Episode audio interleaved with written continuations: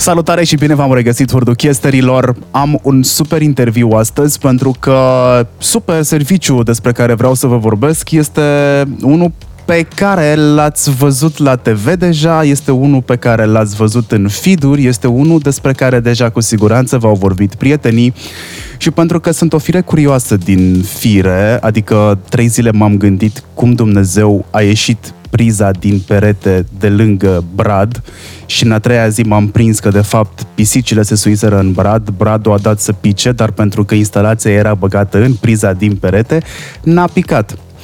A, a ieșit doar priza și a revenit uh, bradul pe, pe poziție. E vorba despre Ioxo și vreau să vorbesc astăzi despre Ioxo cu doi dintre exponenții sau două dintre exponentele Ioxo care fac parte din echipa Ioxo, Ioana Axinia și Alina Stan. O să aflăm împreună despre viața lor profesională puțin și apoi după aia cum au pus pe picioare Ioxo și ce este Ioxo și de ce există Ioxo și cum faci un brand de la zero și cum îl comunici și cum targetezi niște oameni care sunt cu adevărat interesați de tine și multe alte detalii de genul ăsta, așa că scoateți repede o foaie de hârtie și un pix și începeți să vă notați. Alina, Ioana, bine că ați revenit în Hurduchest. Salut, Marian! Salut de invitație! Am zis... Uh, am zis revenit pentru că am mai făcut niște teste înainte, deci uh, gata, acum sunteți familiarizate. Um, ce faceți voi în momentul ăsta? Păi, în cazul meu, eu am ieșit din ședințe și din mail-uri. Mă bucur de un pic de diversitate media și iată-mă aici, pe sunet. Uh, Alina, tu ce faci? Eu așteptam cu nerăbdare și emoții uh, și mi-am uh, pus pe hol toate ședințele ca să nu fiu uh, perturbată. Perfect. Ce faceți voi în cadrul Ioxo? Păi, uh, o să-ți povestesc... Hai să facem o convenție. O să vă numesc pe fiecare dintre voi da. care are cuvântul ca să știe și ascultătorii cine ce vorbește și când. Bun, hai să începem cu Ioana, că ea a zis prima ce face. Uh, sigur, mulțumim pentru organizare. Uh, în cazul meu sunt product owner uh, și mă ocup mai mult de partea de marketing online pentru uh, produsul Ioxo. Great. Alina? Uh, eu uh, sunt tot uh, product owner pe Ioxo. Eu sunt mai mult pe zona de strategie și ofertă comercială și partea de implementare tehnică a aplicației. Um, asta cu product owner e așa de... Mm, așa e o titulatură foarte prețioasă. De fapt, ce înseamnă product owner? Alina? um, foarte pe, pe înțelesul tuturor, de fapt nu că pe înțelesul, uh, mult mai down to earth, ca să zic așa. Product owner-ul, în fapt, este cel care transmite, ca să spun așa, o coordonează tot procesul de implementare care are loc în mai multe echipe. Adică nu este o, ceva singular, ci atinge cumva mai multe zone dintr-o companie care trebuie să lucreze împreună. Și să zicem că zona asta de coordonare și de strategie ne revine nouă. Ioana, vrei să completezi cu ceva? Ești de acord cu ce spune Alina? Puteți să... Întotdeauna sunt de acord.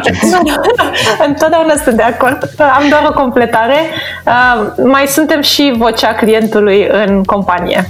Uh, mai ales pentru un produs precum Ioxo, pe lângă partea de implementare, suntem și datori să ne reprezentăm cel mai bine clienții în companie. Bun, acum întrebarea aia pe care ar fi vrut să o pună oricine încă de la început și pentru că eu sunt exponentul lui oricine în momentul ăsta, ce Dumnezeu este Ioxo? Alina? Ah, da, sigur. Uh, păi Ioxo este, cum ne place nouă să spunem, uh, telefonie mobilă într-o aplicație, în telefonie într-o aplicație mobilă. Uh, este o ofertă comercială de telco care este pur digitală din momentul în care tu descarci aplicația și până când uh, închei contractul, totul e în aplicație, inclusiv partea de, mm, de chat, de messages, de partea de customer service. Totul e online, mult mai ușor, transparent, digital și în timp real. Sigur. Iar acum Ioana o să Nu, facă nu, chiar asta suntem. Uh, e un Văd. produs nou în piață. Uh, este o nouă metodă de a face telefonie mobilă și Alina a prezentat-o foarte bine. Uh, bun, hai să vă zic ce am înțeles eu despre Ioxo. Ioxo este... Um, e, fără benef- e cu beneficii, dar fără uh, commitment. Adică, în afară de a plăti suma aia pe care ai vrut să o plătești, e foarte important. Pentru că tu decizi, de fapt, în aplicație cât internet vrei, cât trafic de voce vrei. Uh, practic, tu decizi cât vrei într-un ceva ce seamănă abonament, dar nu e abonament, pentru că e cumva prepaid, dar deci n-am, nu mi-e frică să mă bag într-o combinație de genul ăsta ca uh, young adult, ca um, om care nu vrea, care s-a săturat de abonamente, spre exemplu, că da, mergem către o piață din ce în ce mai liberalizată, și zic bine liberalizată, și democratizată, iar Ioxo fix asta face. Îmi democratizează serviciile de telefonie mobilă, telco sau telecom, nu? Că de acolo da, vine scuze. telco, ai folosit un slang. Um, mereu încearcă din Ioana că fac asta. Uh, da, practic, Ioxo îți uh, combină cumva beneficiile pe care tu le ai la un uh, abonament cu flexibilitatea pe care o ai pe o cartelă.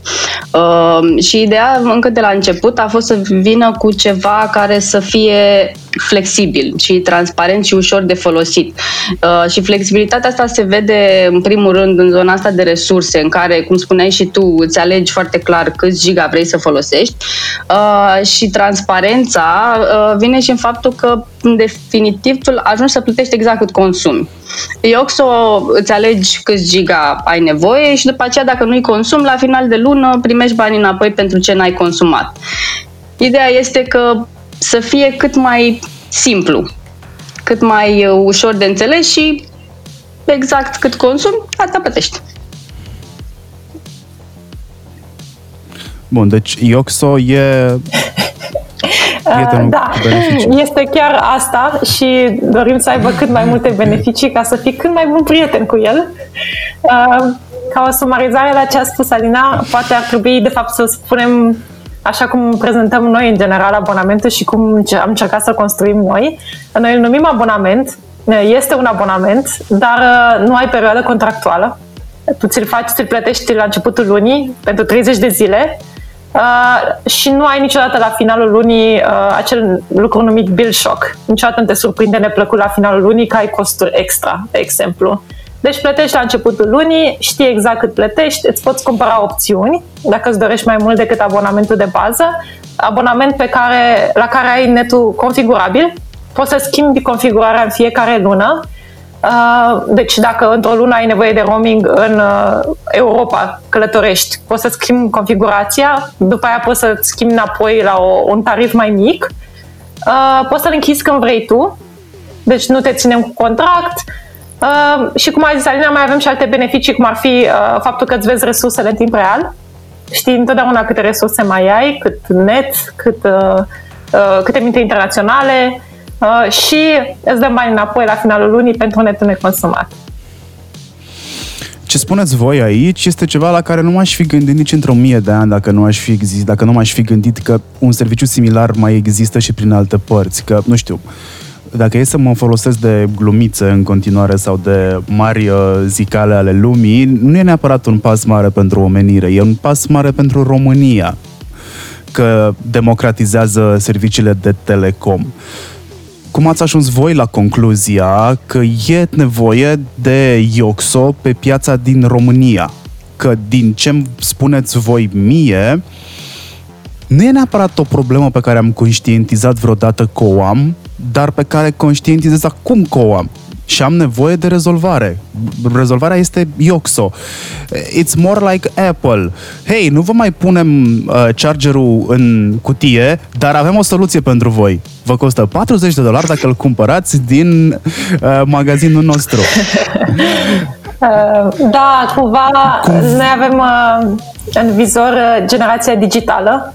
Uh, am început să lucrăm la proiect uh, acum mai bine de un an uh, și am început cu cercetări cu clienții și întâlniri cu clienții. Am făcut, am implicat clienții foarte mult în tot procesul Și această generație digitală, care de cele mai multe ori este și generația tânără, dar nu exclusiv, uh, ne-a, ne-a spus de ce are nevoie. Pur și simplu, nevoile sunt mai dinamice, uh, își doresc să nu aibă atașamente de genul contract și în contextul ăsta, tot ascultând ce aveau de spus, noi am croit o ofertă pe nevoile lor. Așa cum ai spus bine, nu este unicat în, în lume, mai există astfel de oferte, ceea ce ne spune ceva despre o nouă tendință în, în stilul de utilizare al serviciilor și în relația cu operatorii, dar nu numai. Deci avem de-a face cu o nouă tendință și un nou mod de a utiliza serviciile uh, pe care generația digitală uh, îl preferă. De unde și până unde Ioxo? Nu e nici YOLO, nu e nici XOXO Gossip Girl. De unde Ioxo? E un XOXO combinat cu YOLO? The Young and Fresh uh, XO. nu, mulțumesc. Uh, e o glumă și, și nu chiar, este pur și simplu faptul că te întrebi ce este, pentru noi este un semn bun, pentru că aducem ceva nou în piața din România de telefonie mobilă. Am vrut un nume fresh, am vrut un nume care să nu aibă un bagaj emoțional deja și pe care uh, să-l um, umplem, să-l construim împreună cu publicul nostru, cu clienții noștri. Deci sperăm că Yoxo o să prindă mai multă personalitate pe măsură ce interacționează cu utilizatorii și uh, vedem dinamica asta și ce ne place cel mai mult. Deci am vrut să fie fresh, am vrut să fie curios. Îmi place expresia asta cu nume fără bagaj emoțional. Practic nu e nici branding, nu e nici rebranding, e inventarea unui nume nou pentru un serviciu nou care nu are legătură cu nimic din ceea ce știai. Alina, de ce e important chestia asta pentru voi? E important pentru că noutatea asta uh, e ceva ce cumva definește Ioxo, uh, în ideea că el a fost uh, și este momentan primul pe piața din România și cumva vine cu noutate și un alt fel de a vedea lucrurile și de a le pune în practică din mult mai multe puncte de vedere. Și tocmai pentru că a fost de la început, de la ideea, de la concept, de la oferta comercială, a fost creat cu clienții și până acum, noi cum lucrăm pe feature pe anumite caracteristici pentru produs în continuare, suntem alături de clienți să vedem feedback-ul lor și adaptăm constant, uh, până la um, tehnologiile pe care le folosește, partea din spate, cum se implementează, cum este el comunicat și atunci cumva e nou uh, de la un capăt la altul. Noi avem, ca să spun așa, uh, o unitate în diversitate. Vrem să fim flexibili și să atingem cât mai multe zone, dar totuși ne păstrăm niște caracteristici pe care, la care noi ținem foarte mult. Ideea asta de uh, flexibilitate, uh, de co-creare și de libertate pe care o oferim uh, clienților. Generația mea are două metode de a se raporta la serviciile telecom prepay, cartela prepay și abonamentul. Cartela prepay e ok și atât, mă rog, la cartela prepay toată lumea din Telecom a încercat să comunice fresh, young and so on. Voi de ce nu ați continuat cu ideea de cartelă? Am înțeles că abonamentele sunt pentru ăștia care stăm foarte mult pe Facebook și ne luăm foarte în serios. Um, ce, ce moștenire grea poartă fiecare dintre conceptele astea, abonament și cartelă? Că dacă ați fi fost ok cu una dintre ele, ați fi mers pe ea, i-ați fi zis cartela Ioxo. Că ea, cartelele astea prepay au avut tot felul de denumiri de-a lungul timpului. Uh, Ioana? Da. Sau Alina? Uh, să încep eu și Alina mă poate oricând completa. Um, cred că, așa cum ai spus tu, Până la urmă suntem, ca să zic așa, victima propriei educații. Am învățat că există doar aceste două metode. Uh, noi când am construit produsul nu ne-am gândit unde să-l încadrăm și asta este, asta e principiul care ne ghidează. A contat mai mult nevoia din spatele produsului și apoi în, în urma uh, cumulării acestor idei și acestor uh, funcționalități pe care clienții le-au dorit, cumva l-am încadrat într-una dintre categorii, pentru că seamănă mai mult în partea care are un contract de, de un abonament, dar cum a zis Alina, nu împrumută de la amândouă. E un, e un hibrid, e altceva și nu credem că nu ne-am atașat foarte tare de acest uh, cuvânt sau de cuvântul abonament sau prepay. Uh, mai mult e pentru noi uh, important să rămânem dinamici, să ne conectăm la ce e important pentru utilizatorii noștri, nu neapărat o, da, trebuie să păstrăm terminologia asta, e foarte importantă. Cumva, okay. ca o, Ioxo am vrut să fie și o completare, să spunem așa, la ideea asta de ok, ai, ai abonament și ai cartelă. Și atunci uh, Ioxo vine cumva cu, pentru că preia de la fiecare niște trăsături, vine ca o zonă nouă, o zonă complementară, ca să spun așa, pentru cei care nu sunt încă, n-au uh, mindset-ul ăsta de ori mă duc pe abonament, ori mă duc pe cartelă și știu foarte clar ce mi-aduce una și ce mi-aduce cealaltă. Este cumva pentru persoane care sunt foarte deschise și vor, uh, vor nu, au, nu au o preferință clară. Și atunci sunt niște persoane dinamice, sunt niște persoane on the move. Vor să fie totul acolo, la îndemână, schimbabil, ca să zic așa, și de aceea el este cumva complementar, nu este nici într totul un abonament, nici într totul cartelă. Cred că mai ușor e să-i spui o ofertă digitală.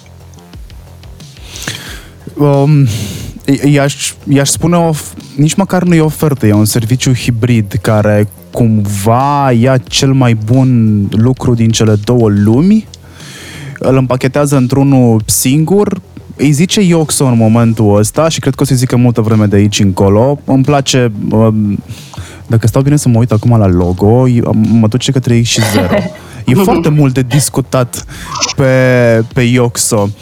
Um, dacă ar fi să mă transpun în pielea părinților mei, ăștia sunt persoanele nehotărâte care nu știu niciodată ce vor pentru ăștia sunt. Și pentru oamenii care nu prea știu ce vor, sunt ăia cărora, în general, este frică de... Mă rog, le este frică. Dar resping ideea de commitment. Pentru că orice commitment înseamnă o, o preliște cumva.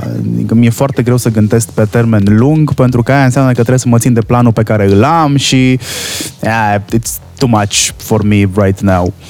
Um, ziceți că lucrați de mai bine de un an de zile la serviciul ăsta. Ziceți-mi, ziceți-mi și mie cum arată piața de digital în, în prezent și cum a evoluat în ultimele, în ultimele șapte-opt luni de când a venit pandemia. N-ai cum să scap de, n-ai cum să scap de întrebarea asta. Pentru voi pandemia asta a fost o binecuvântare când vine vorba despre promovarea serviciului și uh, a lua foarte mulți oameni la bord la bordul Ioxo sau v-a încurcat cu ceva calculele pe care le făcuserăți prealabil? Uh, în cazul meu nu aș asocia neapărat uh, termenul de binecuvântare cu situația, dar um, cu siguranță a fost o sincronizare neașteptată. Uh, noi, cum am zis, am construit produsul pentru publicul digital, am fost atenți la asta și am fost pregătiți să lansăm, dar ne-am grăbit un pic când am văzut situația pentru că ne-am dat seama că așa ne putem servi mai bine uh, clienții. Uh, dacă lansăm chiar cu un produs care nu este final și oricum Yoxo este în continuă creștere, avem o grămadă de funcționalități la care lucrăm, ne-am grăbit un pic să lansăm ca să putem să asistăm oamenii într-o perioadă în care uh, stăm acasă, în care ne este mai greu să interacționăm cu lumea și un produs de genul ăsta ajută și îți dă confortul și siguranța de care ai nevoie.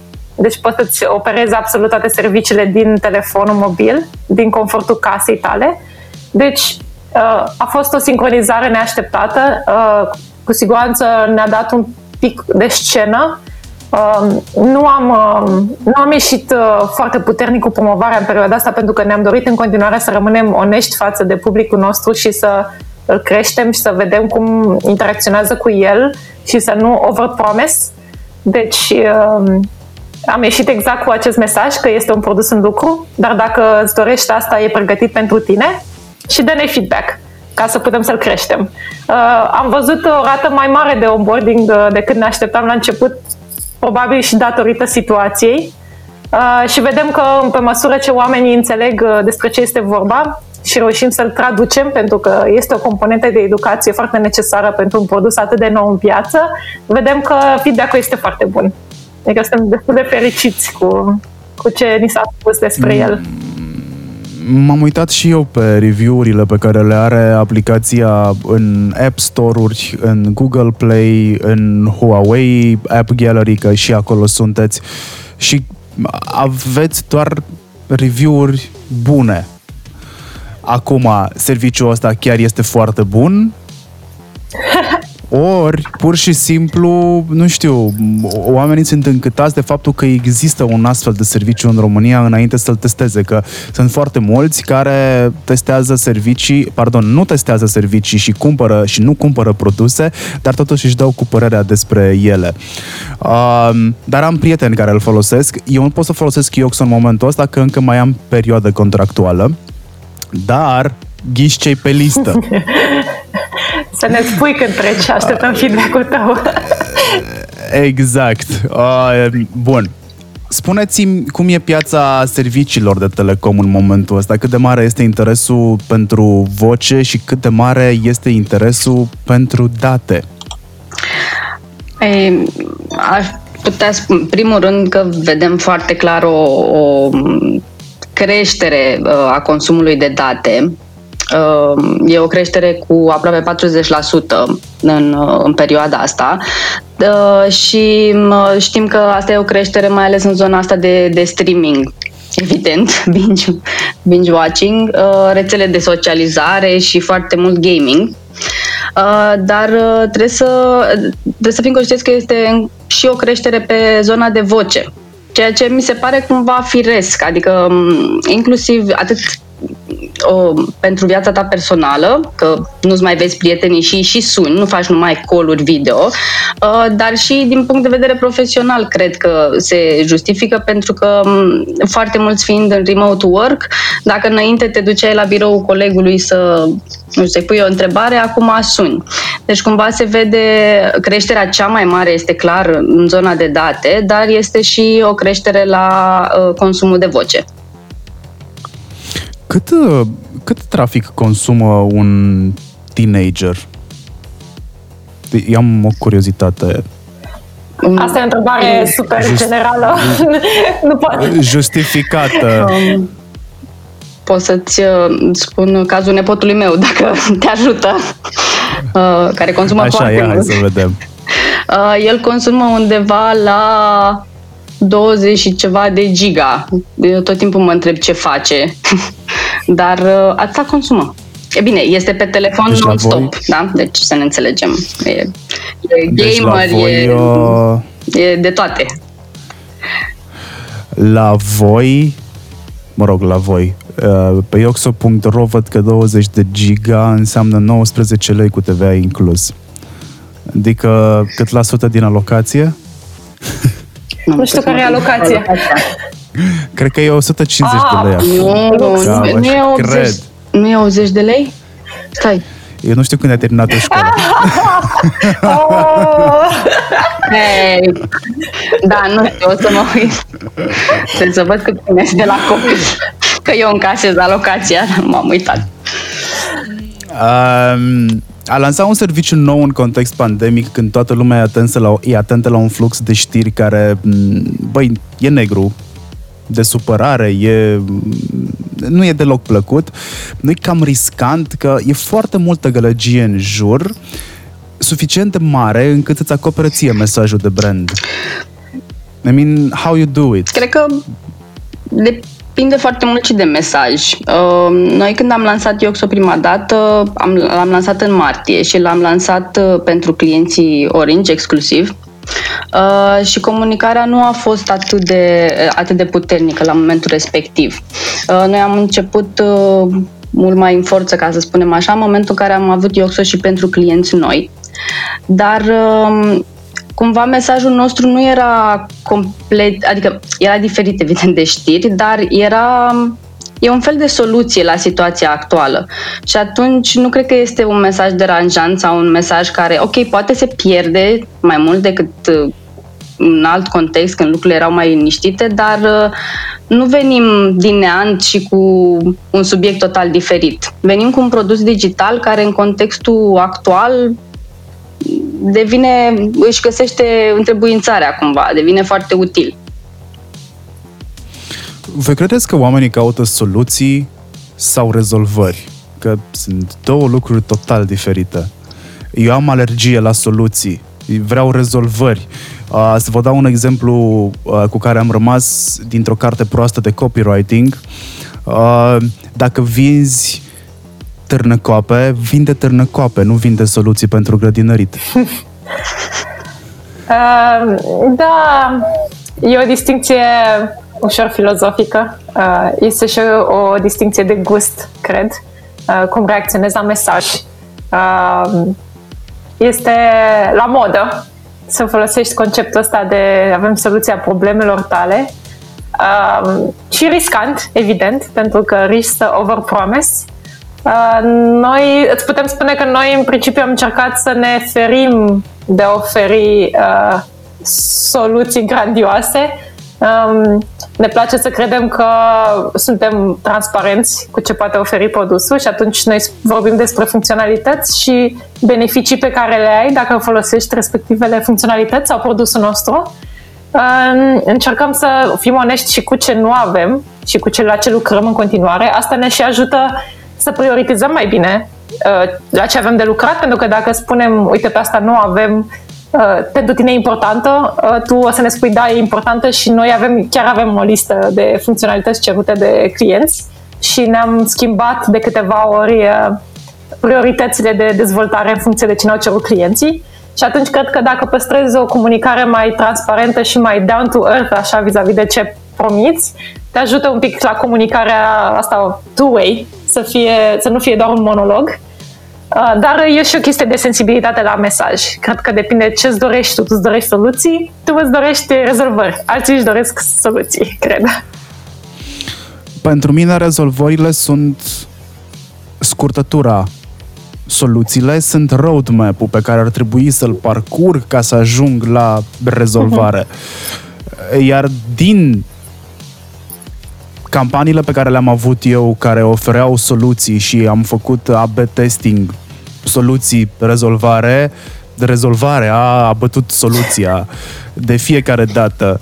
Că venea cu o chestie palpabilă, chiar dacă nu spuneam exact care este uh, rezolvarea, aia bătea. Și cred că, de fapt, ni se trage din școală chestia asta, că noi nu căutăm soluții la problemele de la matematică din școală, căutăm rezolvările și rezolvările de obicei le căutăm la finalul cărții, Sau acolo sunt puse.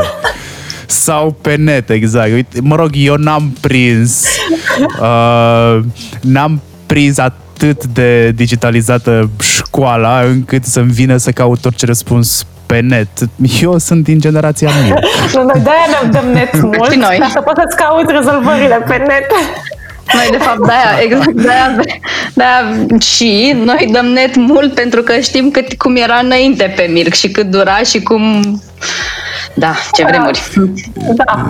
Știți că mai există Mirc, nu știam da? asta. Nu, nu știam. E, vă provoc să intrați pe mirc.com, încă este folosit de... Este serviciu folosit în corporații. Ah. E un fel de Slack. Oh, wow! Ah, oldies but goldies! Pentru exact, nostalgici. Exact. Da. Uh, când ați creionat voi strategia de marketing pentru Yoxo, ce ați luat în calcul? Că avem un produs atipic. Am stabilit deja chestia asta în cele 29 de minute de când discutăm împreună pe tema Ioxo. Uh, prin atipic mă refer inclusiv la faptul că trebuie să educi piața în legătură cu serviciul ăsta și să explici oamenilor, foarte important, cu ce se mănâncă și cum. It's like you have, uh, nu știu, ai caviar și ce faci? Bași degetele în borcan? Sau ai tacâmuri frumos, mănânci ce se întâmplă? Uh, partea frumoasă este că un pic poți să combini. Ai putea să le faci pe amândouă un pic. uh, noi ne-am gândit la generația digitală. Deci asta a fost, uh, asta a fost farul pe care l-am urmat uh, în a creiona strategia. În primul rând, că vrem să vorbim cu publicul digital, care știm că este mai apropiat de construcția produsului, uh, care, pentru care este foarte util un astfel de produs. Um, și apoi am construit totul în jurul acestui concept, uh, ceea ce înseamnă că pentru că publicul digital este atât de dinamic, Uh, și are nevoie în schimbare și respectăm chestia asta și strategia noastră se adaptează uh, în urma contactului cu publicul ăsta. Știm că o să fie foarte multă nevoie de educație pentru că dacă unele persoane sunt deja suficient de uh, pregătite și simt suficient de confortabil să intre într-o aplicație, să-și scaneze un buletin sau să-și adauge un card bancar, uh, Uh, suntem conștienți că nu toată lumea se simte confortabilă cu pașii ăștia și trebuie să să-i ajutăm să, să vadă, unul, beneficiile și să înțeleagă procesul. Și mai avem de muncă aici. Uh, suntem în uh, prin proces. Deci, practic, fiecare update care îmi vine mie pe telefon înseamnă, de fapt, o îmbunătățire pe care voi ați implementat-o în serviciu prin feedback-ul pe care l-ați primit de la oamenii care folosesc sau vor să folosească serviciul. Da, întotdeauna. Uh, suntem foarte Iar, copleșiți de chestia asta, ne dorim foarte tare să răspundem cât mai repede și uh, de fiecare când facem update-uri este, sunt chestii fie critice pe care le rezolvăm, fie încercăm de fiecare dată să aducem și funcționalități noi. Dar um, reacționați la orice mesaj pe care îl primiți. Mie, mie mi-este destul de clar că este un, un organism viu a cărei strategie a, a cărui strategie, pardon, este uh, e în continuă mișcare și dezvoltare odată cu el. Adică voi ați putea să remapați strategia de marketing în funcție de, în funcție de funcția aia uh, mișto pe care o să o adăugați peste noapte pentru că v-ați prins că lipsește. Uh, pot să încep eu, dar Alina are multe completări pe partea de, de ce păstrăm întotdeauna la bază și ce adăugăm uh, pe, pe baza pe care construim. Uh, pe partea de feedback pot să răspund eu și anume, noi încă de când am lansat am făcut un Excel mare în care uh, aveam sursa feedback-ului, că e un store, că este un forum, că e social media și scriam funcționalități pe care le cer oamenii, pe care le doresc. Uh, orice chichiță. Și ne le punem mixuri în fața fiecărei funcționalități să vedem votul popular, să spunem. Pe lângă faptul că avem tot felul de inițiative de research în care întrebăm o bază mare de clienți ce-și doresc, ne interesa organic ce feedback vine. Și în baza acestui feedback uh, am reprioritizat niște lucruri. Deci la asta ascultăm. Vin evident și comentarii care nu sunt neapărat constructive. Dacă putem lua ceva din ele, le luăm. Dacă nu, încercăm să nu plângem foarte tare. Alina, dacă vrei să completezi tu pe partea de ce păstrăm și Bineînțeles că vrea. nu, de fapt, culmea, data asta vreau să zic, nu, n-aș avea ce să completez. La, într-adevăr, strategia se modifică, se adaptează în funcție de context și de contextul pieței, nu numai de uh, feedback-ul clienților. Um, pe de altă parte, rămânem true to the core, ca să spun așa, de a rămâne digital, de a face totul uh, în aplicație. Asta este un feedback pe care l-am avut de la unii clienți care să spunem că nu erau uh, atât de digi- sau atât de familiari cu ideea asta de digital și uh, plată în aplicație. Uh, dar a fost deci o decizie pe care ne-am asumat-o că rămânem fully digital, nu uh, vom aduce acum plata cash pentru că e un alt gen de produs. Deci cumva, da, ne adaptăm, dar totuși avem niște um, o structură, ca să spun așa, niște milestone de la care nu vrem să, să ne abatem. De ce? De ce? E inovator serviciul ăsta? Nu neapărat îmi place cuvântul, dar se încadrează la inovație? Uh, e o întrebare foarte e ca soluții, știi? Adică e o chestie da. foarte grandioasă. Sună așa Ioana, epic. Ioana, să știi că eu aici aș fi, cum am învățat pe mine Ioana, apropo de co-creare și feedback-ul clienților, m-a învățat întotdeauna să pun întrebarea tu ce părere ai? Cum vezi tu lucrurile? spune în perspectiva ta mai întâi. Asta... Eu am, uh, eu am văzut că Ioana e, e așa ușor piaristă, dar hmm, am zis, bine, hai, să facem așa. De ce sau nu e? Tu ce părere ai? Pasăm o întrebare de la unul la altul. Spune-ne tu cum se simte uh, în calitatea ta de uh, posibil client și noi îți spunem cum am gândit-o noi. I-aș spune creativ. În condițiile în care iei cei mai buni din cel puțin două lumi și pui la oaltă, pentru că prin simplu fapt te-ai gândit la chestia asta, să faci asta, uh, e creativ. Acum, eu cred că inovația rămâne la latitudinea publicului. Dacă consideră că e o chestie inovativă, uh, da, aia e până la urmă. Sunt detalii în branding pe care n-ai cum să le controlezi. Oricât de mult ai face branding, nu poți să le controlezi. Știm împreună chestia asta. Apropo, ce a însemnat branding-ul pentru, pentru Ioxo, pentru voi, cum l-ați pus la punct? Um, ce ați urmărit cu el? Nu l-ați comunicat chiar peste tot. Campania asta este foarte smart făcută. Pentru că plecând de la nume, e clar că nu e un serviciu pentru toată lumea. Am văzut câteva eduri pe, pe TV uh, care au venit cu cu muzică, da? Muzică versuri special concepută pentru Ioxo, are cadența specifică vârstei celor pe care voi targetați. Am văzut-o am văzut edurile astea date la ora potrivită pentru cei pe care voi îi targetați. Cu atât mai mult, mie mi-a rămas în cap, nu doar din punct de vedere profesional, uh, beat-ul, uh, dar știu că totul se termină cu Ioxo. Repetiția e mama învățăturii. Păi nu știm noi chestia asta? Da, repetiția este mama învățăturii. Exact.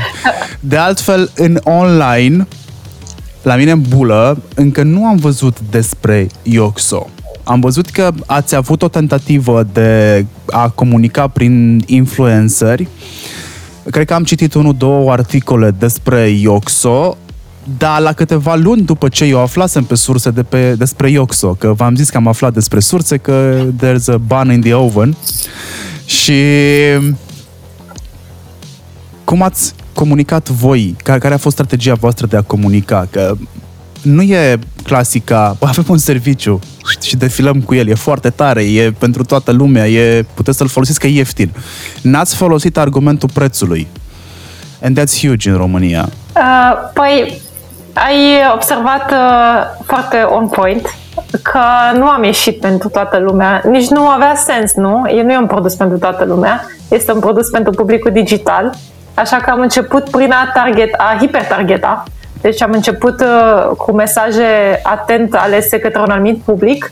Nu spunem că am atins pe toată lumea, pentru că fiind un produs atât de nou pe piață de telecomunicații și noi învățăm cum să ne atingem mai bine publicul și cum să croim mesajele pentru publicul ăsta, dar am ieșit cu siguranță atenți să încercăm să, ieși, să vorbim cu publicul nostru țintă și acum sperăm să ne extindem și către, către nișe, către oameni cu anumite preocupări digitale, cum ești tu, cum ai spus tu în bula ta, și să sperăm să aducem un mesaj relevant, pentru că pentru noi e foarte important să rămânem relevanți, să nu venim cu mesaje generaliste. Avem un preț bun pentru produs, credem că prețul vorbește de la sine. Uh, vrem să venim cu o componentă care mixează oferta și beneficiile, pentru că avem nevoie de educația asta de care ai menționat și tu. Și încercăm să facem asta pas cu pas, să ne atingem nișele, să ne atingem oamenii care chiar sunt interesați de produs. Pentru că n-ar fi păcat să ne ducem către toată lumea și te frustrezi că, nu știu, tu nu folosești, tu n-ai un e-mail sau poate tu nu folosești un card bancar. Are sens să merg către tine cu mesajul? Um, mie mi se pare foarte interesant că voi și când v-ați dus către oamenii ăștia pe care voi targetați, totuși n-ați comunicat pe grupe de vârstă, v-ați comunicat pe interese. Că la noi targetarea se face în primul rând, mă rog, nici nu-ți prea permite tehnologia în momentul ăsta să faci targetare dacă, fără să emiți grupa de vârstă.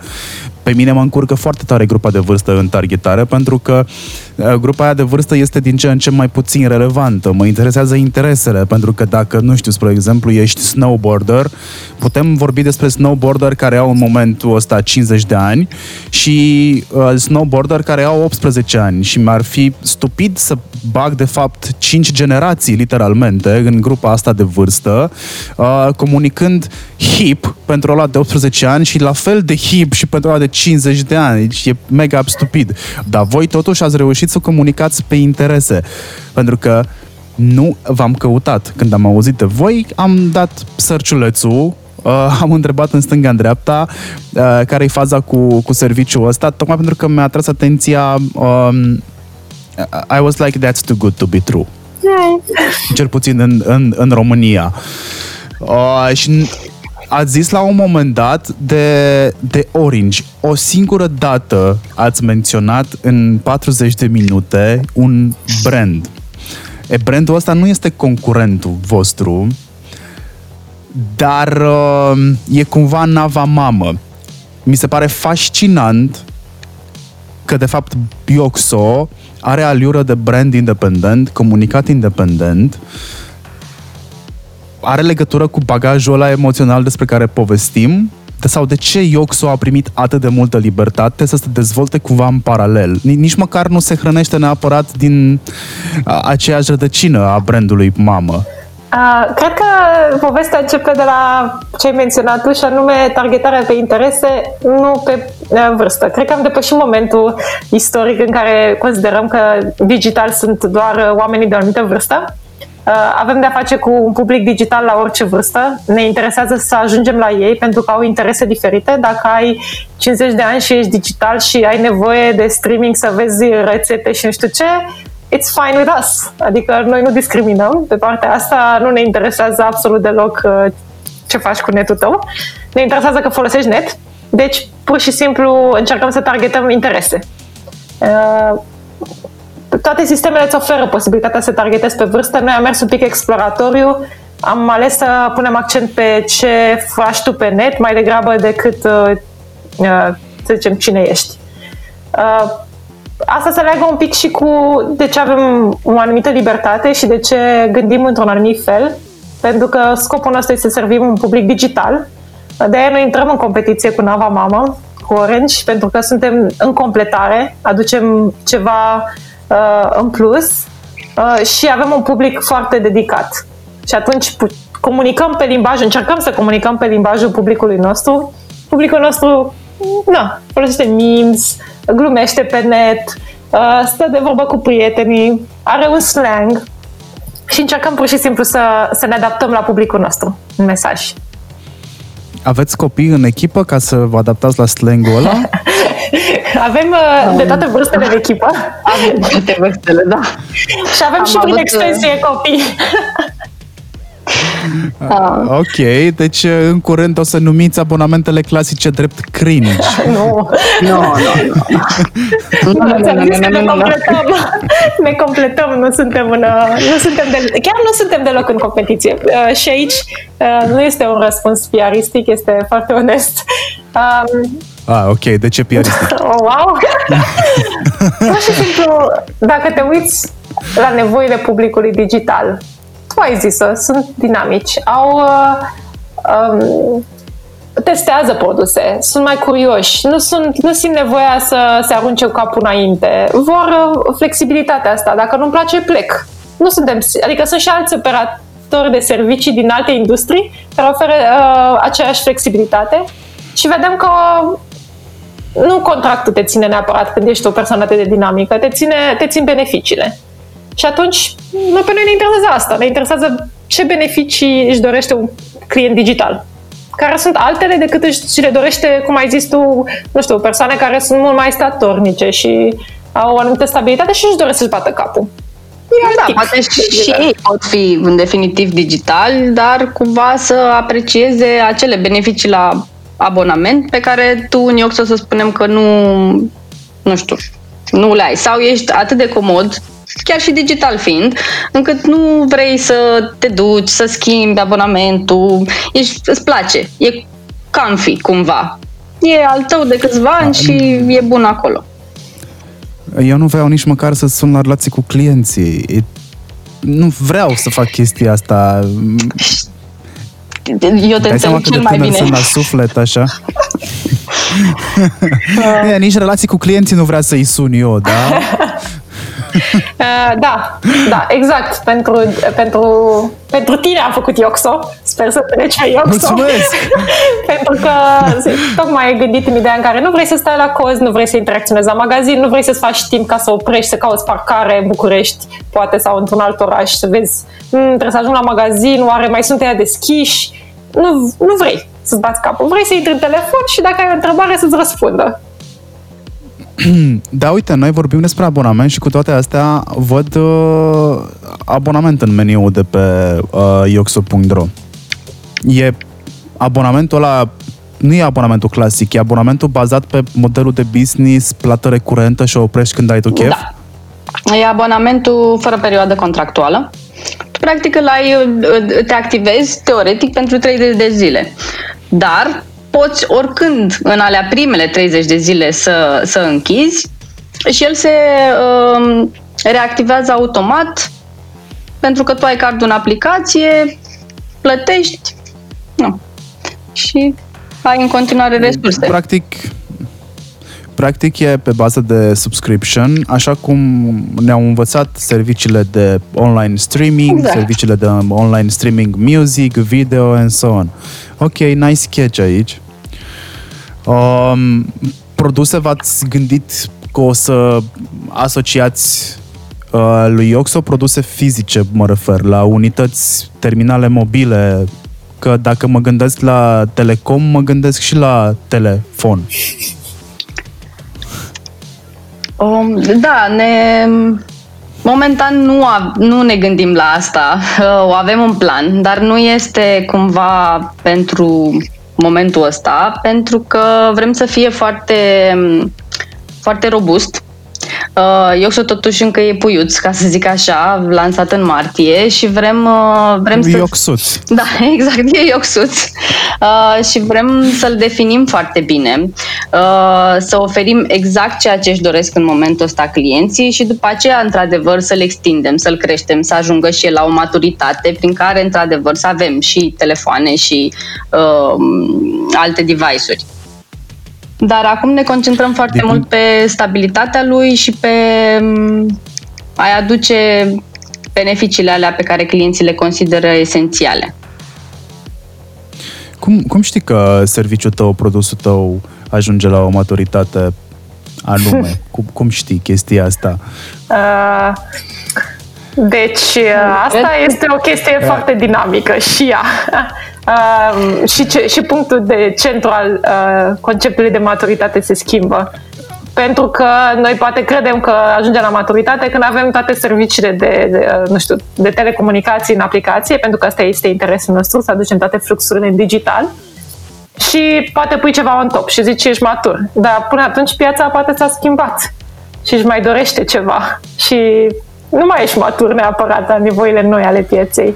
Deci, pentru noi un punct de uh, interes este să aducem toate serviciile de telecomunicații în digital, să fie tot în aplicație. În momentul ăla putem să considerăm că începem să adăugăm uh, elemente extra de conectare în serviciu. Ok, deci dacă ar fi să trag o concluzie primă, mare și lată, uh, după aproape 50 de minute de, de discuție pe tema asta, Ioxo este un serviciu digital construit alături de clienții lui. Corect. Foarte corect. Ok. Pentru mine e destul de nouă poziția asta și e, e din punct de vedere profesional spusă cât se poate de sincer. Nu, nu vă laud încă, o să mai stau cu ochii pe voi să văd ce se întâmplă. Uh, o să reiau niște idei pe care le-ați spus voi uh, adineauri, că vă interesează relevanța, uh, m-ați avut acolo la relevanță, you had me on relevance, pentru că, din punctul meu de vedere, relevanța guvernează în momentul ăsta mediul digital mai mult decât buzzword-ul calitate și mai era ceva? Soluții. Oricum, sunt să... Soluții, și soluții, inovație. exact. Exact. Eu sunt sătul de... Eu sunt sătul și în conferințe, dacă mai aud calitate odată, nu știu, va trebui să fac un deal cu ceva hipermarket să-mi livreze lămâi. Nu pot, nu mai pot să mai aud content de calitate, că dacă mă uit la ceva anume, și te mai este o chestie la care am ajuns ținând trainingurile uh, de dinainte de pandemie, că din pandemie n-am mai făcut chestia asta, Um, dacă e viral, nu înseamnă că e de calitate sau relevant. Înseamnă că e doar eficient. Cred că e foarte, foarte relevant uh, ce spui tu, sunt complet de acord. Cred că soluții, uh, calitate, inovație, astea sunt de obicei lucruri pe care cred eu le spun ceilalți despre tine. Adică nu sunt eu în măsură să-ți spun e, e, e cel mai de calitate serviciu pe care le vei avea în viața asta, dar pot să-ți spun, cum a zis Alina, noi lucrăm la stabilitatea, la, să fie un produs robust, să-ți ofere o experiență faină când îl folosești. Apoi, dacă este ceea ce îți dorești tu, tu o să consideri cel mai probabil că este un produs de calitate, nu? Dar să-ți promit eu o să ai un produs de calitate e, e o chestie de gust. Știi? Vreau să vă întorc puțin la origini, că așa fac sequelurile. Uh, dacă voi ați lucrat aproape un an de zile sau poate mai bine de un an de zile înainte să lansați produsul ăsta pe piață, la ce ați lucrat de fapt? Care este journey-ul, care e călătoria de la, de la idee la serviciu comercial lansat, de fapt, pe bune și palpabil.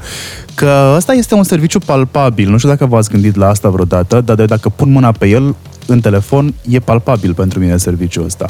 Le-am spus uh, tuturor când au apărut uh, story-urile, ideea de story, I was like, man, that's the... E engagementul suprem. Omul stă cu degetul pe contentul tău. Nici dacă nu ți l-ar număra cineva, tot este mega engagement acolo. Că omul stă cu degetul pe telefonul tău. Pe, pardon, pe contentul tău prin telefonul lui. Da. Care e călătoria asta pe care voi ați parcurs-o? Vreau să vorbim despre cum construim de fapt un produs și îl lansăm național. Eu zic că avem insider bună de luat de la voi de aici. Păi- Pas cu pas, cred. um, în primul rând, de la concept, de la idee, care a venit într-adevăr în urma um, multor focus grupuri, cu clienți și nu numai, pe diverse uh, categorii de vârstă, astfel încât să vedem, ok, la, aveam niște idei, dar ideile astea răspund la cerințe sau nu? Și după aceea se con- am conturat practic um, oferta și cam cum să fie, să fie în ce fel. Și aplicație. Și aplicația asta cum să arate? Și de acolo am pornit deci de la concept, de la ce vrem să oferim clientului la cum transpunem oferta asta într-un mod interesant și atractiv și foarte ușor de înțeles.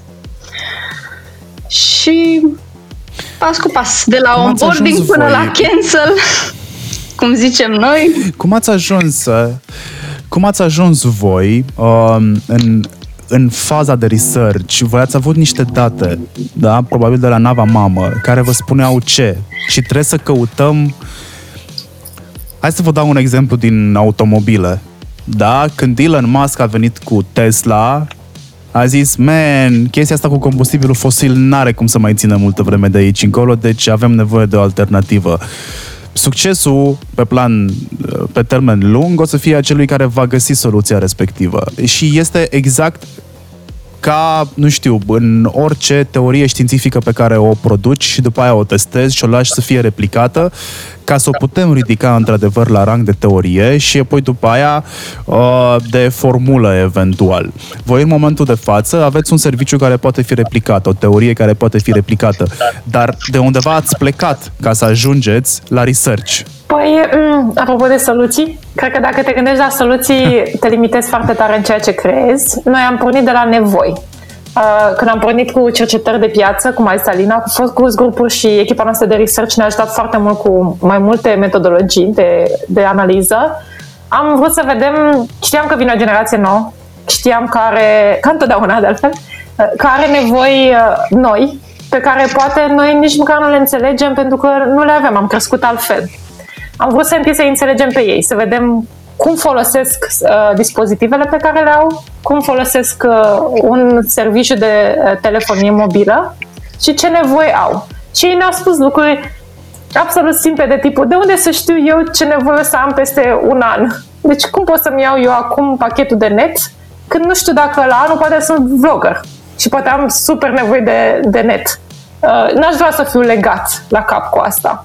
E, și ne-au spus lucruri de genul ăsta și cum a spus Alina, noi am uh, croit apoi oferta comercială și chiar și aici testarea nu s-a terminat pentru că am pus-o într-o aplicație, într-un uh, wireframe și am continuat să testăm cu, cu angajați, cu cli- potențial clienți, cu oameni care erau în jurul nostru și aveau profilul ăsta digital și am încercat să vedem cum interacționează cu oferta. Dacă li se pare relevantă, dacă ce am înțeles noi din nevoile lor uh, are sens.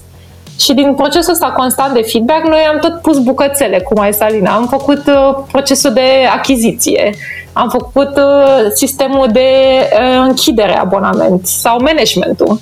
Și apoi, în continuare, am folosit metodologia asta să creștem, să aducem funcționalități noi, pentru că noi suntem la început de drum, suntem puiuți, avem foarte multe dorințe pentru produs și păstrăm mentalul ăsta de să nu uităm ce vrea piața, să nu rămânem în ideea că acum știm. Mai ales că uneori nici nu suntem neapărat din publicul țintă uh, fix. Nu toată lumea care lucrează este core, ceea ce îmbogățește uh, conceptul. Există vreun comportament care s-a schimbat radical la consumatorii voștri și pe care nu l-ați prevăzut sub nicio formă dacă nu erați atenți și nu monitorizați? Eu zic că generațiile care vin după noi sunt extrem de imprevizibile. De asta ți este, le este foarte greu să spună ce o să facă peste un an sau ce nevoie o să aibă peste un an. Bine, eu mă identific în targetul ăsta since forever pentru că așa am fost crescut cu nu știi ce îți aduce ziua de mâine. E o întrebare foarte bună. Mulțumim pentru ea. Uh, sunt mai multe, mm, cel puțin din perspectiva mea, sunt mai multe micro-momente în care simt că am învățat ceva nou sau mm, mi se aduc uh, întrebări noi. N-am neapărat răspunsurile la ele, dar este un proces valoros. Um, pe de o parte, una dintre realizări este că publicul digital e mai extins ca uh, vârstă decât credem, poate credeam noi. Adică este din absolut orice categorie de vârstă și asta este foarte mișto. Și îl folosesc diferit. Ai mai multe tipuri de... Unii oameni uh, își doresc... Uh, da, unii oameni își doresc foarte mult security, își doresc foarte mult uh, sentimente de am încredere uh, tehnic în serviciul tău, că îmi păstrezi cardul în siguranță, de exemplu. Uh, unii, unii tineri își doresc partea asta de uh, componentă valorică, adică nu e suficient că ai un produs. Îmi doresc să vorbești cu mine ca un om, să mă tratezi cu respect uh, și cu umanitate și eventual să te și asociezi cu teme care poate sunt de interes pentru mine. Nu doar să-mi vinzi ceva, nu e doar o tranzacție financiară între noi. Și atunci sunt micromomente care pe noi ne ghidează în, a, în modul în care lucrăm cu produsul și în modul în care ne planificăm strategia de lucru. Și apropo de consumatori, ca să zic așa, mai sunt cei care vor controlul vor controlul nu neapărat pentru ei. Nu, nu că își, își fac Ioxo exclusiv pentru ei, dar vor control apropo de resursele pentru copii, spre exemplu. Este planul care, pe care îl pui pe telefonul tău, tu știi exact, cartela este la copil și tu știi foarte clar cât netare, cât consumă, pe ce consumă, cât vorbește, îi încarc, îi încarc, nu îi încarc, nu încarc. Uh, și la fel am văzut că este foarte utilizat uh, de către cei care vor pentru părinți, pe același principiu, că este foarte ușor să, să-l gestionezi din aplicație de pe telefonul tău. Într-adevăr, nu că ar sta bunicii să consume date, dar uh, e mult mai simplu pentru tine. La părinți mă gândeam și eu, la copii mă gândeam și eu, dar dăm te rog frumos mai multe detalii despre ce înseamnă că văd pe ce consumă copilul netul. Am în aplicație posibilitatea să văd pe unde ai intrat? Nu, nu vezi site-urile efectiv, vezi uh, când s-a făcut... Ai de, desfășurătorul de... Am înțeles. convorbiri, cum se numește. Unde ai și partea de net. Întreb asta pentru că eu, chiar dacă sunt părinte, cred în independența copilului și, uh, cum îi spune la asta, uh, privacy. În română nu-mi venea nici cum. Uh, cred, eu, eu nu controlez. I don't care. Uh, nu, nu controlez copiii cu ce fac și cred că un tool de genul ăsta nu e chiar pentru toată lumea, nu e chiar pentru orice părinte. Și thumbs up că încă n-ați implementat chestia nu, asta. Nu, nu, nu, nu este în targetul nostru. Nu targetul. Partea de content filtering pentru copii nu, uh, nu e în Yoxo, nu, dar în sensul că vezi foarte clar că a consumat, cât a consumat și în ce zile, ca să zic așa, că având desfășurătorul cum lista de apeluri și așa, poți să-ți dai seama. Uh, dar nu, nu are nimic pe zona asta de content filtering și control parental nu în sensul ăsta, ci mai degrabă fix de resurse pe care tu poți singur să îi le gestionezi. Îi le dai, nu îi le dai. Ok. Care este cea mai mare frică a targetului vostru? Aha, nu poți, nu poți să-i reduci la o singură frică, tocmai pentru dinamicitatea Care... și, uh, și diversitatea lui. Uh, Mie mi-e frică să rămân fără baterie. Uh, iată, este o frică foarte validă de altfel, uh, mai ales că, na, de asta dispozitive performante. Telefonul meu, exact, telefonul meu uh, nu foarte rar coboară sub 90%. Uh, wow, da, este interesant. 90% din timp e sub 20%. Păi uh, am încărcătorul ăsta pe birou, da, e un încărcător wireless pe birou unde mi-arunc telefonul în momentul în care nu îl folosesc. Am un încărcător wireless în mașină unde mi-l arunc chiar dacă nu îl folosesc. Uh, cred că am un încărcător wireless unde aruncat undeva și prin bucătărie pe care stă telefonul în condițiile în care nu îl folosesc. În mare parte am câte un încărcător în fiecare colț sau fiecare geantă pe care o am după mine. Cam atât de mare este frica mea de a rămâne fără baterie. Cred, cred e, că o frică, dacă e să o reducem la nivelul ăsta, cred că poate una dintre principalele frici ale publicului nostru este să-și uite telefonul acasă. Să nu-ți iei telefonul cu tine. Când telefonul devine un dispozitiv atât de central în viața ta și în activitatea ta, să-l uiți acasă, it's drama. Dar oare e dramă pentru că nu mai pot să intru în contact cu cineva sau pentru că um, nu știu să mă descurc fără el? Cred că e un pic din amândouă. În primul mm. rând, dacă ești obișnuit să consumi și să comunici și dacă ai o curiozitate, o cauți imediat pe net și dacă vrei să cumperi ceva, îl cumperi imediat, nu trebuie să aștepți să ajungi acasă, poate ai pierdut oferta sau etc. Uh, unul este de utilizare, pur și simplu. Și apoi, probabil, este și un pic de anxietate că ce fac eu fără, fără Maps? Pentru, uite, asta e o altă frică de ale mele. Ce Dumnezeu fac că eu nu mai pot să citesc o hartă fizică, nu mai știu să o mai citesc, cum mă orientez. Dacă nu sunt nici stele afară și dacă nu sunt nici copaci lângă mine să văd dacă mușchiul a crescut pe partea de nord, what am I gonna do? Da. Cum, știu că aj- cum știu că ajung la magazin? Uh, da, uh. trecând peste gluma, adevărul este că, mai ales în perioada asta unde ți-e un pic, poate un pic mai multă reticență de a vorbi cu alți oameni, uh, cu atât mai mult e o, telefonul este un element de, de coordonare și nu neapărat legat de, de hărți. Și atunci și e o frică să nu-l ai. Uh, contează foarte mult capabilitățile device-ului pe care audiența voastră, mă rog, cei care folosesc Yoxo sau pe care îi targetați cu Yoxo, contează foarte mult device-ul, trebuie să fie de ultimă generație, uh, e în regulă să miște. Totuși trebuie să fie smartphone. să miște, dar să fie smartphone. Sunt smartphone-uri, sau mă rog, aproape smartphone-uri care este, de, sunt destinate pentru piețele precum India sau zonele sărace ale Chinei au început să apară și la noi. Sunt alea care fac basic stuff on internet.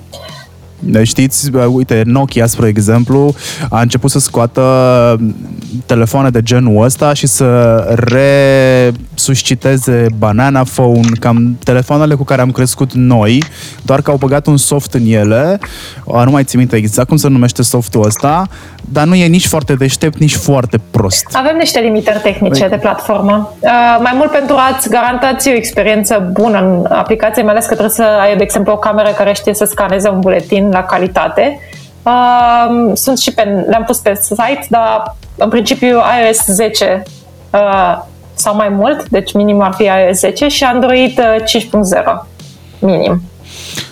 Serviciul vostru poate fi integrat și cu alte servicii nu știu, mă gândesc la un fintech, mă gândesc la, mm, nu știu, să mi-l încar direct din cardul bancar, spre exemplu. Cum pot să fac acum cu prepay-ul. Încă nu, dar lucrăm la asta. Ok. Hai că Ni l-am notat ca feedback, să știi, mulțumim. Ah. și ce ți-ai mai notat De toate. Eu sunt, uh, am liste și liste cu feedback. Care e cel mai interesant feedback pe care l-ai primit tu în ultima săptămână?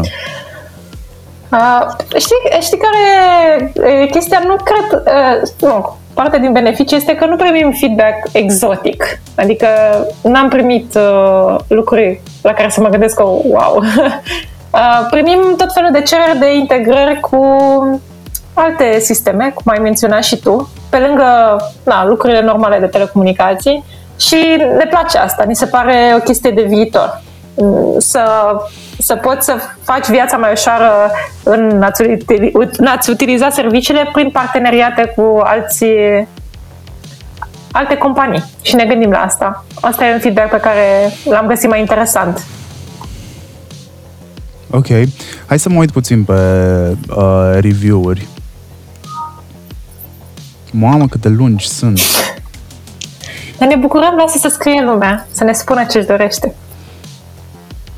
Jesus, ok. Și ra- des- mm, răspundeți, răspundeți la fiecare. Avem, uh, da, ne dorim să răspundem. Suntem acolo. Ah, oh my god, gata. Pot să adresez o întrebare cuiva care în sfârșit văd că folosește edurile din App Store. Ia zi. Cum funcționează? Funcționează? Uh, dorile din App Store? Da, da, funcționează. Din App Store-ul lui Google. Da. Ok, ce conversion rate aveți la el? E, acum la trebuie să testezi ca să vezi că nu putem să-ți spunem chiar tot. Păi și credeam că ne prietenisem, ne prietenisem atât de mult încât îmi spuneți conversion rate. Trebuie să ne mai împrietenim. Ne mai întâlnim, mai povestim. Mai... Cum faceți monitorizarea? Că o parte din cameleonizarea asta în ghilimele a serviciului sau a puterii de transformare vine din monitorizare. Oamenii nu îți spun cu subiect și predicat, băi, Ioxo, mie nu-mi convine chestia asta sau nu ajung la tine direct.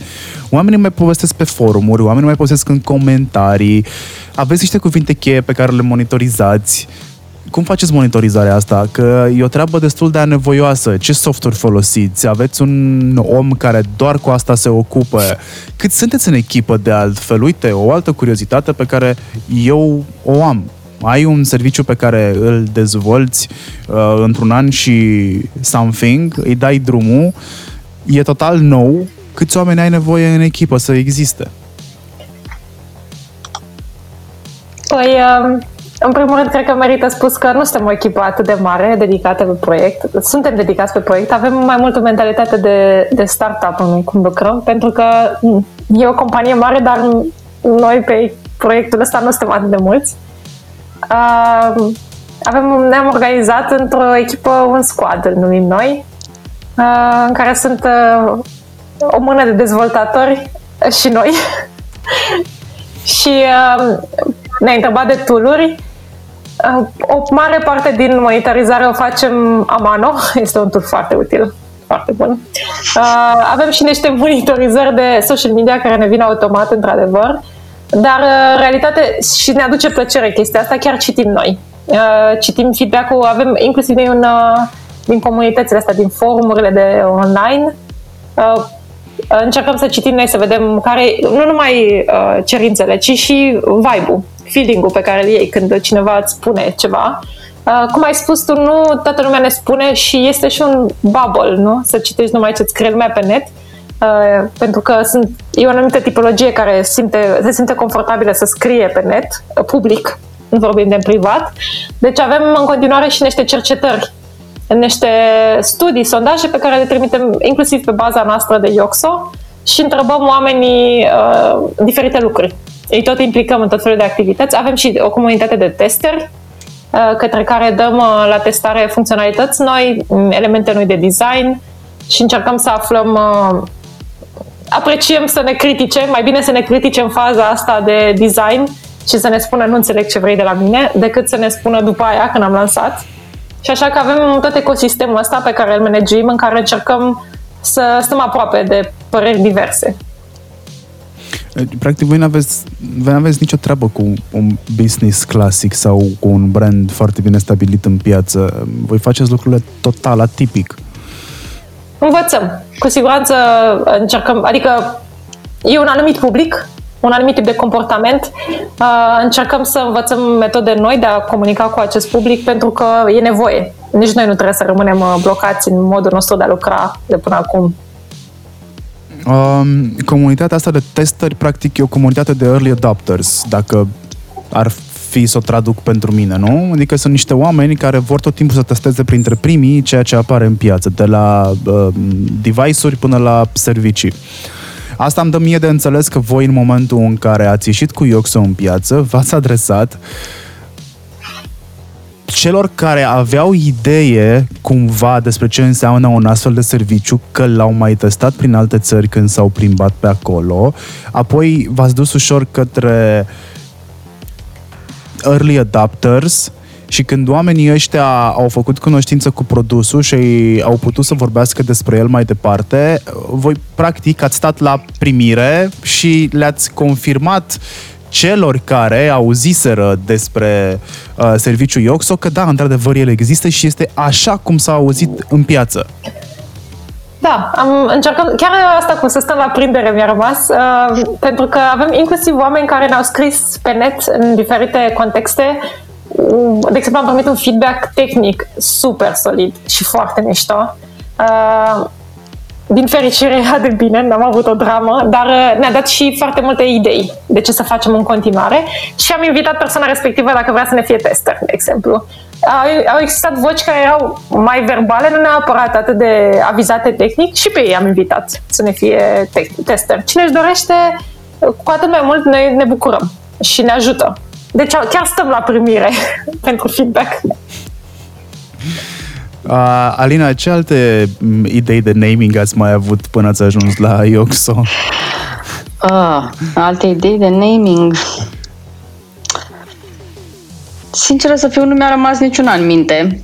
Uh, Ioxo cumva ne-a atras atenția, tocmai pentru că primul lucru când am auzit Ioxo, toată lumea a întrebat de la ce dar uh, tocmai pentru că era atât de diferit față de altele, am rămas cu Ioxo și, cum zicea Ioana, clădim identitatea lui tocmai prin acest naming, care permite, într-adevăr, fiind nou și de la nimic concret, um, permite să-i atribui foarte multe, mă rog, să-i pui cât mai multe atribute și diferite.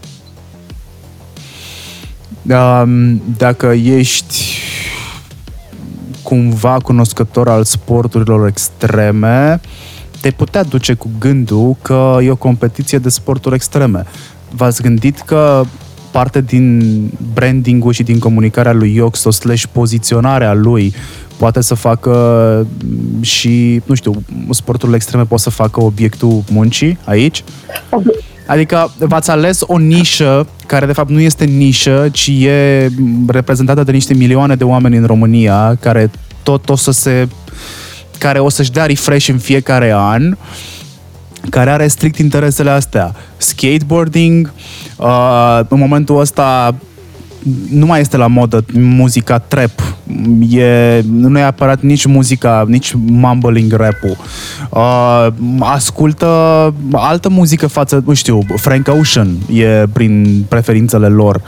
Uh, v-ați, din punctul meu de vedere, v-ați luat tarlaua pe care voi o să vă desfășurați activitatea de comunicare de aici încolo este atât de diversă încât mie mi s-ar părea genius să pot lucra pe un cont de genul ăsta pentru că, hei, mâine, dacă am ideea să comunic cu în asociere cu un alt brand care este foarte stăpân pe o anumită nișă, nu știu, sneakers, pot să fac chestia asta pentru că mie brandul îmi permite. Eu m-am poziționat ca young and fresh. Exact.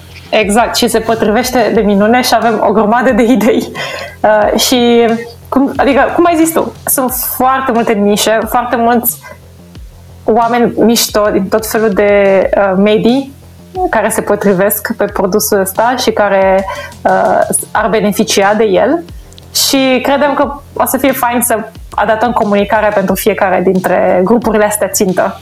Și da, permite. Și deocamdată doar ne întindem aripile și noi descoperim tot felul de metode noi în care putem să comunicăm. Uh, tehnicile clasice de marketing prind la promovarea serviciului ăsta, mă refer clasice, uite, Facebook pentru mine e deja clasic, tehnică sau funnel, canal clasic de marketing.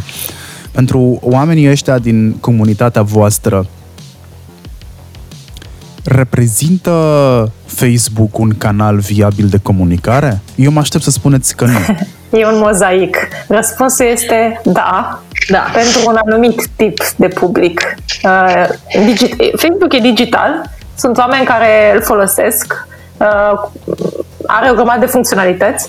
Sunt oameni care nu mai au cont sau nu au avut niciodată cont de Facebook, mai ales din noua generație care se duce spre Insta, poate TikTok, deci avem tot felul de noi platforme. Asta se va tot schimba. Uh, deci, oricum e o artă, nu? Și e greu să te gândești pe care să fii platforme, mai ales la început, când uh, e mult conținut de făcut. Bine, și cred că ce am mai făcut noi, scuze Ioana, e, ne-am și adaptat cumva mesajele în funcție de platforma respectivă. Pentru că sigur avem, știm că Facebook-ul este în continuare prezent, inclusiv pentru publicul ăsta, dar cumva mesajul pe Facebook e diferit de cel de pe Instagram, pentru că un alt gen de public. Și cred că, în completare la ce spune Alina, mesajul ăsta personalizat și, cum ai zis tu, recomandările. Noi ne bazăm foarte mult pe ideea că tu folosești serviciu și ți-a plăcut și ți se pare serios și recomanzi. E ceva ce oricum generația nouă folosește foarte mult, puterea recomandărilor. Am făcut recent un studiu pe bază și am văzut că foarte mulți dintre utilizatorii noștri declară că au recomandat mai departe produsul. Uh, și asta va fi foarte important. Mai mult decât ce conținut punem noi acolo, care cu siguranță e important să-l păstrăm adaptat pe platforme cum ai Salina și să-l dezvoltăm, va conta foarte mult uh, să livrăm ceva de calitate, ceva fain când intri, ca apoi să ne recomande lumea. Pentru că în lumea asta unde ai atâta informație, atâtea platforme pe care să fii, atâția oameni care vorbesc cu tine, uh, oamenii au nevoie de plusul ăsta pe care ți-l dă o recomandare umană. de și răspundem cu multă atenție la review-urile din store-uri, uh, pentru că acolo unde există șansa ca oamenii să citească despre noi, vrem să se vadă că ne interesează și că suntem cu ochii pe chestiile astea. Ioxo are în momentul ăsta, din punctul meu de vedere, avantajul secretului. Um, și atunci e normal să meargă din gură în gură mai departe, pentru că dacă eu spun cuiva în gașca mea de prieteni, bă, ai auzit de Ioxo? It's like, man, eu dețin în momentul ăsta cea mai tare informație din grupul ăsta. Vă dau și vouă că așa. Și cred că Ioxo în momentul ăsta are avantajul secretului over anything else din combinație e foarte dificil să construiești un astfel de serviciu, să vii cu un serviciu atât de, nu știu, fulfilling. Cred că ăsta e cuvântul. N-are, n-ai cum să dai greș, că până la urmă folosește aceeași rețea, doar că schimbă puțin modelul de business. That's all. Și faptul că, uite, mă întorc chiar la Apple. Uh, Apple lansează AirPod Max care costă 620 de, de, de, de dolari cu tot cu TVA în, în Europa. Enorm! Dar Apple este genius când vine vorba de a reîmpacheta research and development-ul pentru alte produse. Pe căștile astea au băgat inclusiv uh, Digital Crown-ul de pe Apple Watch.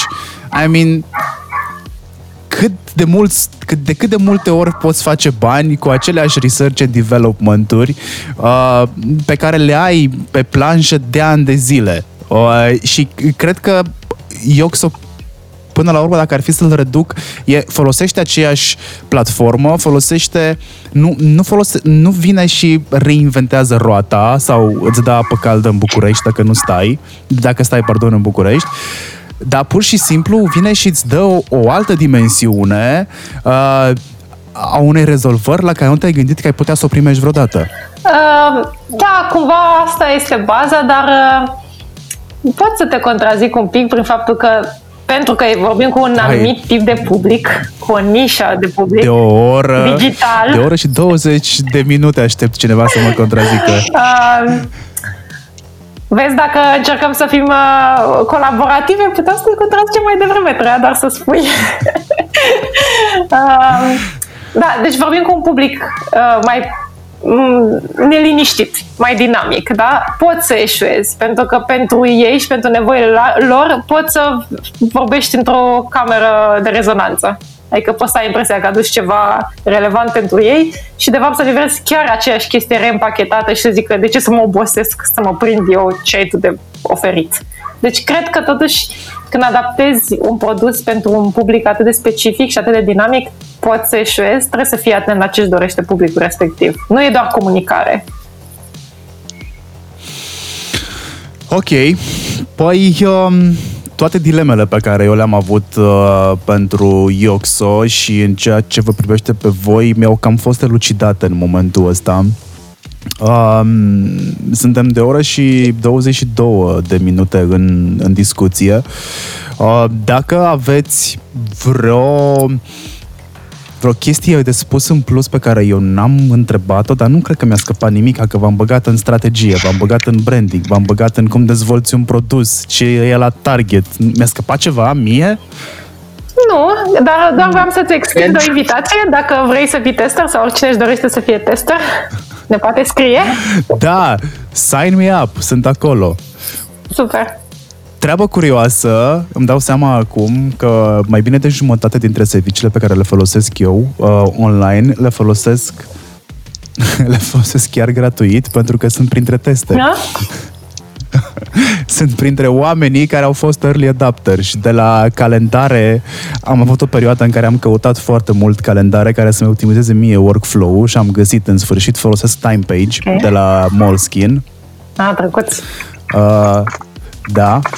Uh, bun, păi acestea fiind zise, ca de obicei, eu las oamenii cu care vorbesc în Hurduchest la final să dea niște gânduri de final uh, oamenilor care ne ascultă. Prin gânduri de final uh, mă refer la, nu știu, dați-mi ceva la care să mă gândesc eu ascultătorul, așa cum m-aș gândi după un film bun sau o carte bună. O, Asta e momentul în care toată lumea se blochează. um, um, o să încep eu. Um, uh-huh. Cred că în, în domeniul nostru a te cunoaște pe tine te ajută foarte mult să știi ce, ce ți se potrivește mai bine ca serviciu, în, ca utilizator digital. Um, noi cred că ne, suntem foarte interesați să ne adaptăm nevoilor tale, dar dacă tu nu știi cum îți folosești netul sau ce nevoie ai, o să ne fie greu să ne adaptăm.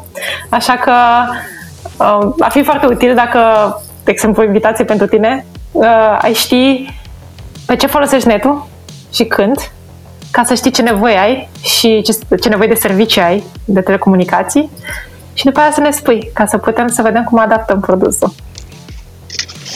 Ok. Alina, e rândul tău. Da, este într-adevăr. Um, Hai, Hai să te ajut doar... puțin. Ah, ok. să fie primit. Ce... Doamne ajută. A, da, vreau să zic, uh... da, hai, zi atunci. Ia zi, hai să vedem.